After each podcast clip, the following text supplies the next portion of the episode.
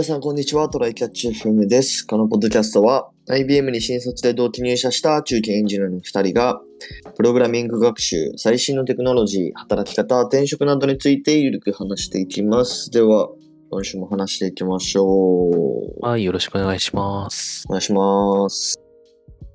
そう、最近さ、結構円安の話がね、よく言われてると思うんだけど、はいはいはい、エンジニアでも、てか IT 業界でも円安、円高って結構影響あるんだよっていう記事がね、結構出てたんで、なるほどね。その話をしたいと思うんですけど、うんうん。あんまりさ、ハードの輸出入だとあると思うんだけど、はい、部品とかもね、うん、ソフト側ってあんまりさ、意識してなかったんだよね、正直。まあ、あんま実感することもないよ。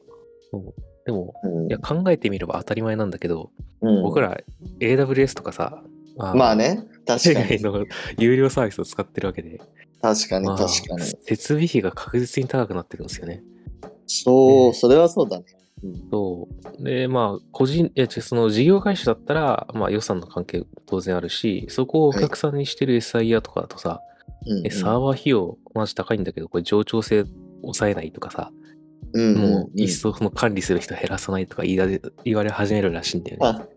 うんうん、ここが結構影響あるらしくて、最近結構進んでるじゃない、一番円高だった最近の時期よりも、うんうん、なるほど。そこが結構あるらしいよっていう話がね、うん、まあでもそれを差し置いてもなおやっぱこの海外のクラウドサービスとか使いたいっていう話になっちゃうんだよな、多分。まあ正直そうだよね。うん。だからといって、うん、国産でやるかというと、その判断ない気がするな。ね。うん、ちなみに、これあんま覚えてないから聞くんだけどさ、うん、僕らの前職の IBM ではさ、うん、一応、AWS とかもそうだろうけど、東京リージョンとかの、はい、クラウドがあったけど、あれって別に価格はドル換算だっけ？ドル換算でしょう、それは。だよね。うんうん。ってことはやっぱ変わんねえんだよな。なんか日本に支社を持ってて、うん、日本リージョンを持ってるとクラウドでも変わんないから、やっぱりどうやっても影響を受けるよね。もう桜インターネットにする以外の手がないみたいな状態になるよな。まあそうでしょう。うん。富士通とかそういうとこってクラウド持ってたっけ？わかんないけど、持ってんじゃない？持ってると思うよ。あんまりちょっと、安いかは置いといてって感じなんだろうけど。そうだね。で、なんか、相対的に日本の人件費が安くなるから、あと、インフレ率が違いすぎて、どんどん安くなってるからっていうのがあって。なるほど、なるほど、なるほど。そこは逆に、昔と同じでさ、日本を労働力として作ってもらうみたいな話が、ね、始まるらしいんだけど。あれだよね。そのエンジニアの、技術にかかるサービスもそうだけど、うん。もうフリーランスとして海外の企業に、出稼ぎに行った方が稼げるみたいな話もあったりするもんで。そうね。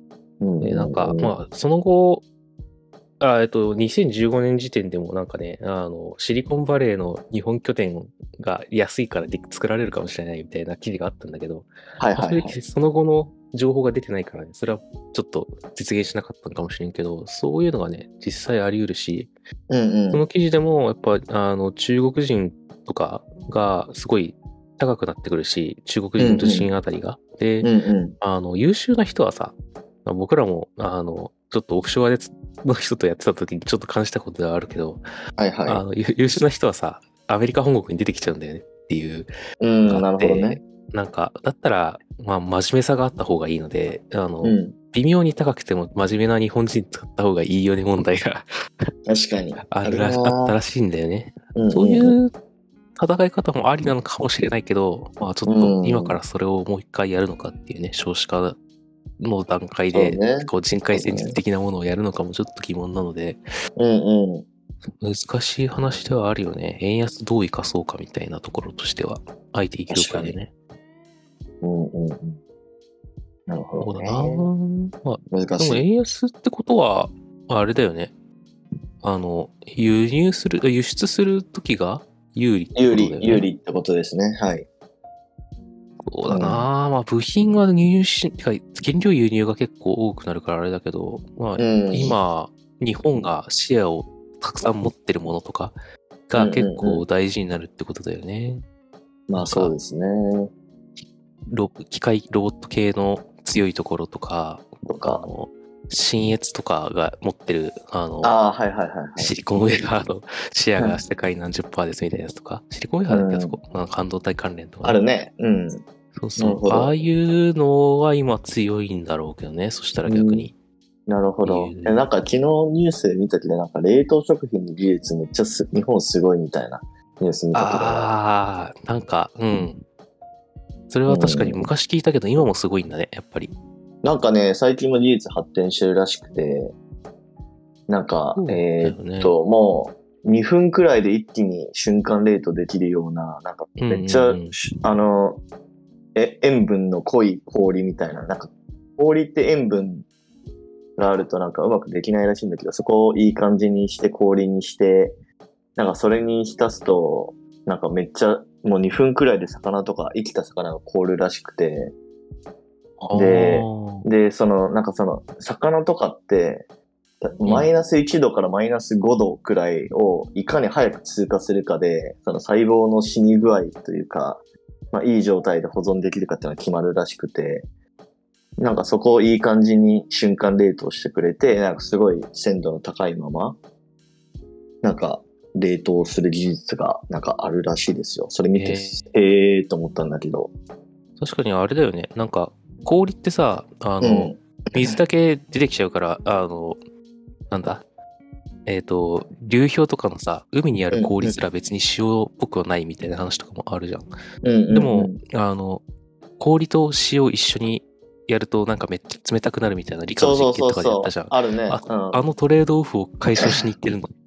かなぁ。すごいね。まあ、そういうのでね、まあ、冷凍食品で普通にさ、まあまあ、その味とかっていうのもあるけど、まあそもそもその食品ロスとかっていうので、ね、世界で見ても多分注目されてる技術だから、まあ、そういうのもなんか輸出できたりしたら面白いのかなって、まあちょっとエンジニアの話にめっちゃそれちゃったけど。あ、でもね、技術で輸出できてるっていうのはね、嬉しいことだし、そうだね。なんか物よりもね、なんかこういいことかもしれないからな。そうそうそう。海外からも視察が結構来てるらしい。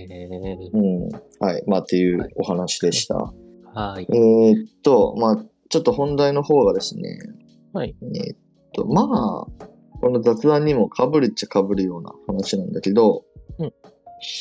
この間年末じゃないや、年始になんか聞いたで、なんか面白い記事があったので、それを共有したいなっていう話で。まあこれ結構聞いたでトレンドになってたんだけど、英語面接で5歳児みたいなことしか言えないからカッとなってウェブサービス作った、個人開発っていう、まあ記事出てまして、まあちょっと、親切にこの要約って書いてあるんで、それをそのまま読みますと、英語で意見を言うとすると5歳児のようになってしまうという課題を解決するイングリスター、読み方合ってるのかな、イングリスター、イングリッシュの最後の H が抜けて、スター、そうそう、TER をつけてるっていうイングリスターっていうサービスを開発した。自分で作ってみたところ、10問程度の問題を解くだけで、スラスラ英語で意見を言えるようになった。実装は DeepL API と Next.js と API ルートを使って爆速開発したっていう、まあ、個人開発の紹介の記事があるんですけど、まあ、ちょっとね、やってみて、自分でもやってみて、なんか面白いなと思ったんで、まあ、これ、どういう風にやっていくかっていうとですね、まあ、もちろん、概要欄に後で URL 貼っとくんですけど、まあ、なんか、アクセスすると、まあ、いきなりもう、日本語で質問が、出てくるんですね。まあ、その、面接で聞かれるのかどうかちょっとわかんないけど、なんか質問っぽいやつが。で、まあ、例えば、まあ、無理して学校に行かなくてもいい？みたいな質問があって、で、まあ、それに対して、まあ、意見を述べるんですけど、まあ、最初は日本語で思ったことを書くみたいな。例えば、無理して学校行く必要はないと思います。通信制の学校は自由だし、好きなことができるし、楽しいと友達が言ってました。みたいな。まあ、これは簡単じゃないですか、日本語で言うのは。で、それを頑張って英語にしてみるっていうのが次のステップ2で、ここで確かね、制限時間があるんですよ。5分かな、4分かな。うん。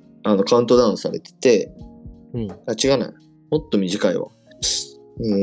何分だろう。ちょっと待ってね。目安10、1問5分って書いてあるね。この、今、有料プランを見てるんだけど。はいはいはい。まあ、あるんですよ。その、制限時間が。うん、でその中で、はいはい、まあ、英語でライティングしていくと。うん。うん。で、そしたら、その後に提出すると、まあ、DeepL の、翻訳結果。まあ、要は最初に自分で日本語で書いたやつの翻訳結果が、まあ、出てくる。っていう感じかな。うん、で、それを、なんか、その後 GitHub みたいに、GitHub の、プルリクエストみたいに、自分のやつと、自分が、何も見ずに書いた英語と、DeepL で翻訳されたやつの差分がこう見れるみたいな感じなのかな。で、まあ、それを順っていくみたいな感じで、まあ、どんどんその、DeepL の翻訳結果と自分の、なんか、何も見ずに、翻訳したやつの差分をどんどんなくしていきましょうみたいな、そんな感じなのかな確かそうだね。なんか自分で書いてみて、お手本出てきて、お手本を真似してみてっていうのが、そうそうそうそう。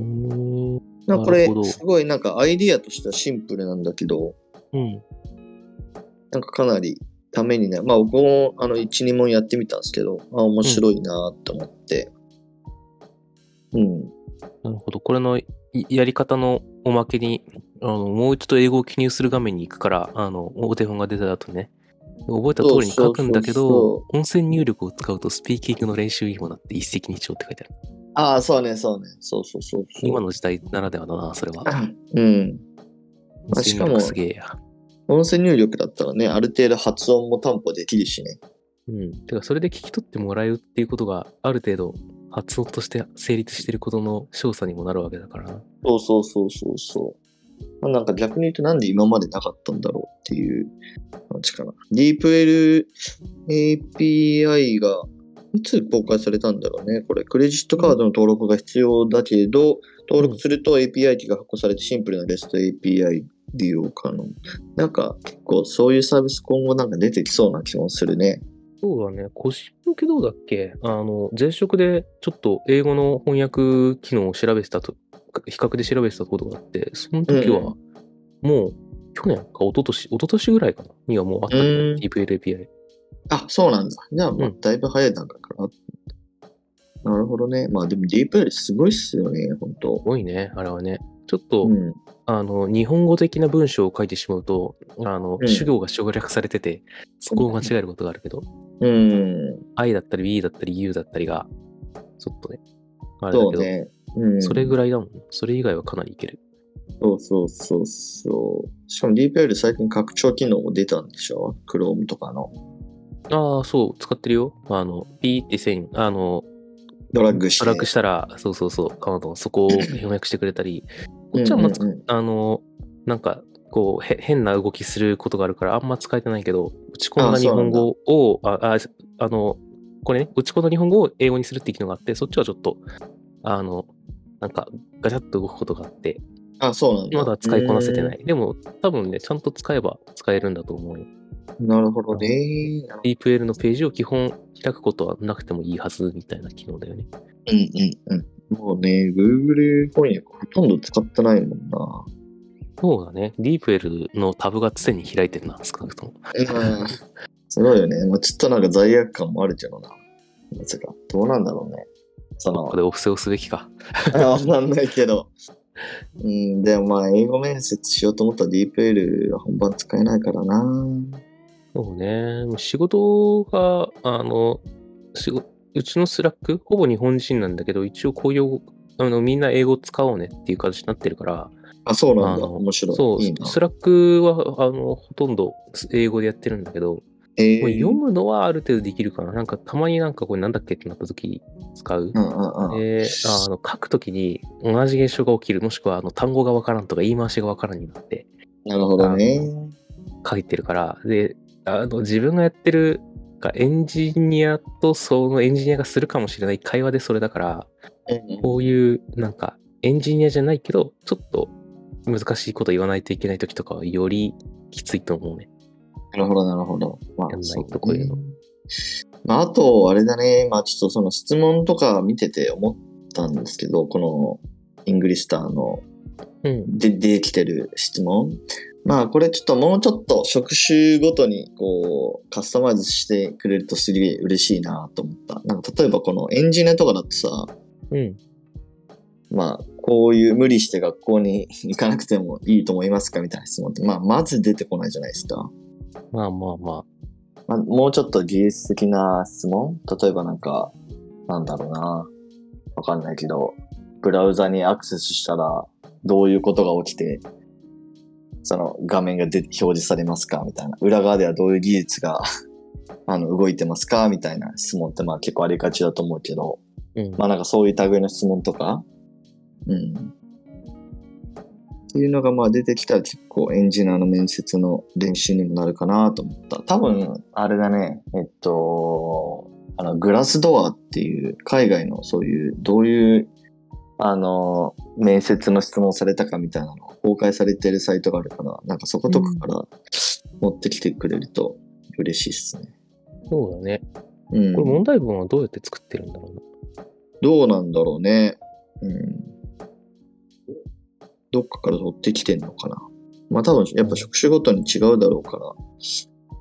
まあね、ただ一応例えばこの例で出てるんだと、無理して丸々はしなくていいみたいなのってエンジニアも使うじゃん。まあまあまあね。今回この機能は無理して実装しなくていいよねみたいな時に使ったりするから、質問文の部分もまあある程度見といた方がいいし、今回無理してこれしなくていいんじゃないだってこうだもんみたいな。いうのに結構ねいいかもしれない。そうね。実際 5歳児がどのぐらいできるのか知らないけどね、僕も5歳児みたいになるよ。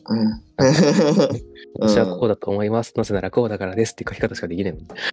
そうだね。でも今もうあれだね、有料プランができてて、そっか、会員登録もできて、進捗確認ができるようになってるのか、すごいな。その頃はなかったんだね。そう、年始に見たときはなくて、イートでバズったから人が多くなるからね。そうそうそう。いいな、これでなんか。でもやる人多そうだな。フリープランは0円でトライアル問題はいくらでも解けるよってやつなんだけど、一番安い継続プランが330円で1日3問まで。で、今みたいなね、問題文があって、日本語で答えて、で、英語を書いてみて、英語のお手本が返ってきて、復習の英語をやってっていう1サイクルが3回できると。それが1回5分ぐらいだと思うよって言われてて、実際さ、1日それを3個以上やる人ってどれできるのっていう話はね、あると思ってて。まあね、そんだけもう面接差し迫ってて、超頑張らないといけないみたいな人じゃない限りは。でちゃんとそれが月330円だったらもうちょっとやるかって人はね、結構いそうだよね。てかそうだよね、だってね、もう1年通してやるとかじゃないもんな。なんか例えば1ヶ月後に面接あるからそれに向けてやろうとかだったら全然2200円とか払うなと思った。そうだね、月額の、無制限が2200円だもんね。そうなんかうわっとやりたいならそれぐらいで、なんか1日10問とかやるな、2、3ヶ月継続してそんぐらいやるなっていう、ちょっと年度末に向けて頑張るみたいな人は、1日10問の1000円、100円プランがあるし、そうね。まあなんか差し障ってない人はね、僕なんか330円ちょっと試してみようかなっていう思いがね、トライアル次第ではあるな。そうだね。いいですね。あとなんかあれですね、クエスチョンリクエストっていう機能があるね。こういう質問追加してくださいっていうリクエストをするところがありますね。なるほどなるほど。こういうところからまあやってもいいってこと。そうね。うんうん。なるほどね。面白い。まあじゃあ。あれだね。なんか日本語から英語にしていく能力が上がるタイプだよね。なんか英語の勉強になるとさ、それをやる人となんかもう最初から英語で考えろみたいな人いるじゃん。いやでもそれはやっぱりまず日本語を英語にできるというステップがあってからその次に行くという発想だと思うけど、うん、なんかこう日本語で考えるときもさうん、もう今日本語にするスピードが速すぎてあんまり気にしてないけど、うん、ふわっとした何かがイメージがあってそれを言語に変換してるじゃない、うん、そうね。でそれを日本語解説にふわっとしたところから英語に直して英語を受け取ってふわっとしたイメージに戻すっていうのができるようになるってことなんだろうなと思ってるんだけど、うんうん、なんかいかんせんさ語彙とか慣れなんだよねあれ完全に慣れだと思う慣れとかまあリズムの問題だと思うよ。そうなんか、うん、こう聞いたらきっとなんかこの単語はこういうイメージがあってこの後にはこういう単語が来るんだろうなみたいなのが自分の中でふわっとあるべきでそれがないからできないと思ってるから、ね、こういう風にね繰り返していろいろ表現を知ったり慣れたりするのが、うんうんうん、そうだね英語を脳でやるののなんか前段階としてね確かに全然あれだと思います。はい。まあということでちょっと皆さんも気になれば、うん、まあこれ俺らが言うことじゃないけどすごいいいサービスだと思うのでそうだよね試してみてくださいって感じですね。はいはい。じゃあ、今日は終わりますか。はい。はい。では、こんな感じでですね、週2回のペースで配信しているので、Apple Podcast もしくは Spotify を聞きの方はぜひフォローお願いします。また、質問箱の URL を概要欄に貼っているので、質問、コメントなど送っていただけると嬉しいです。では、今週も聞いていただき、ありがとうございました。ありがとうございました。またね。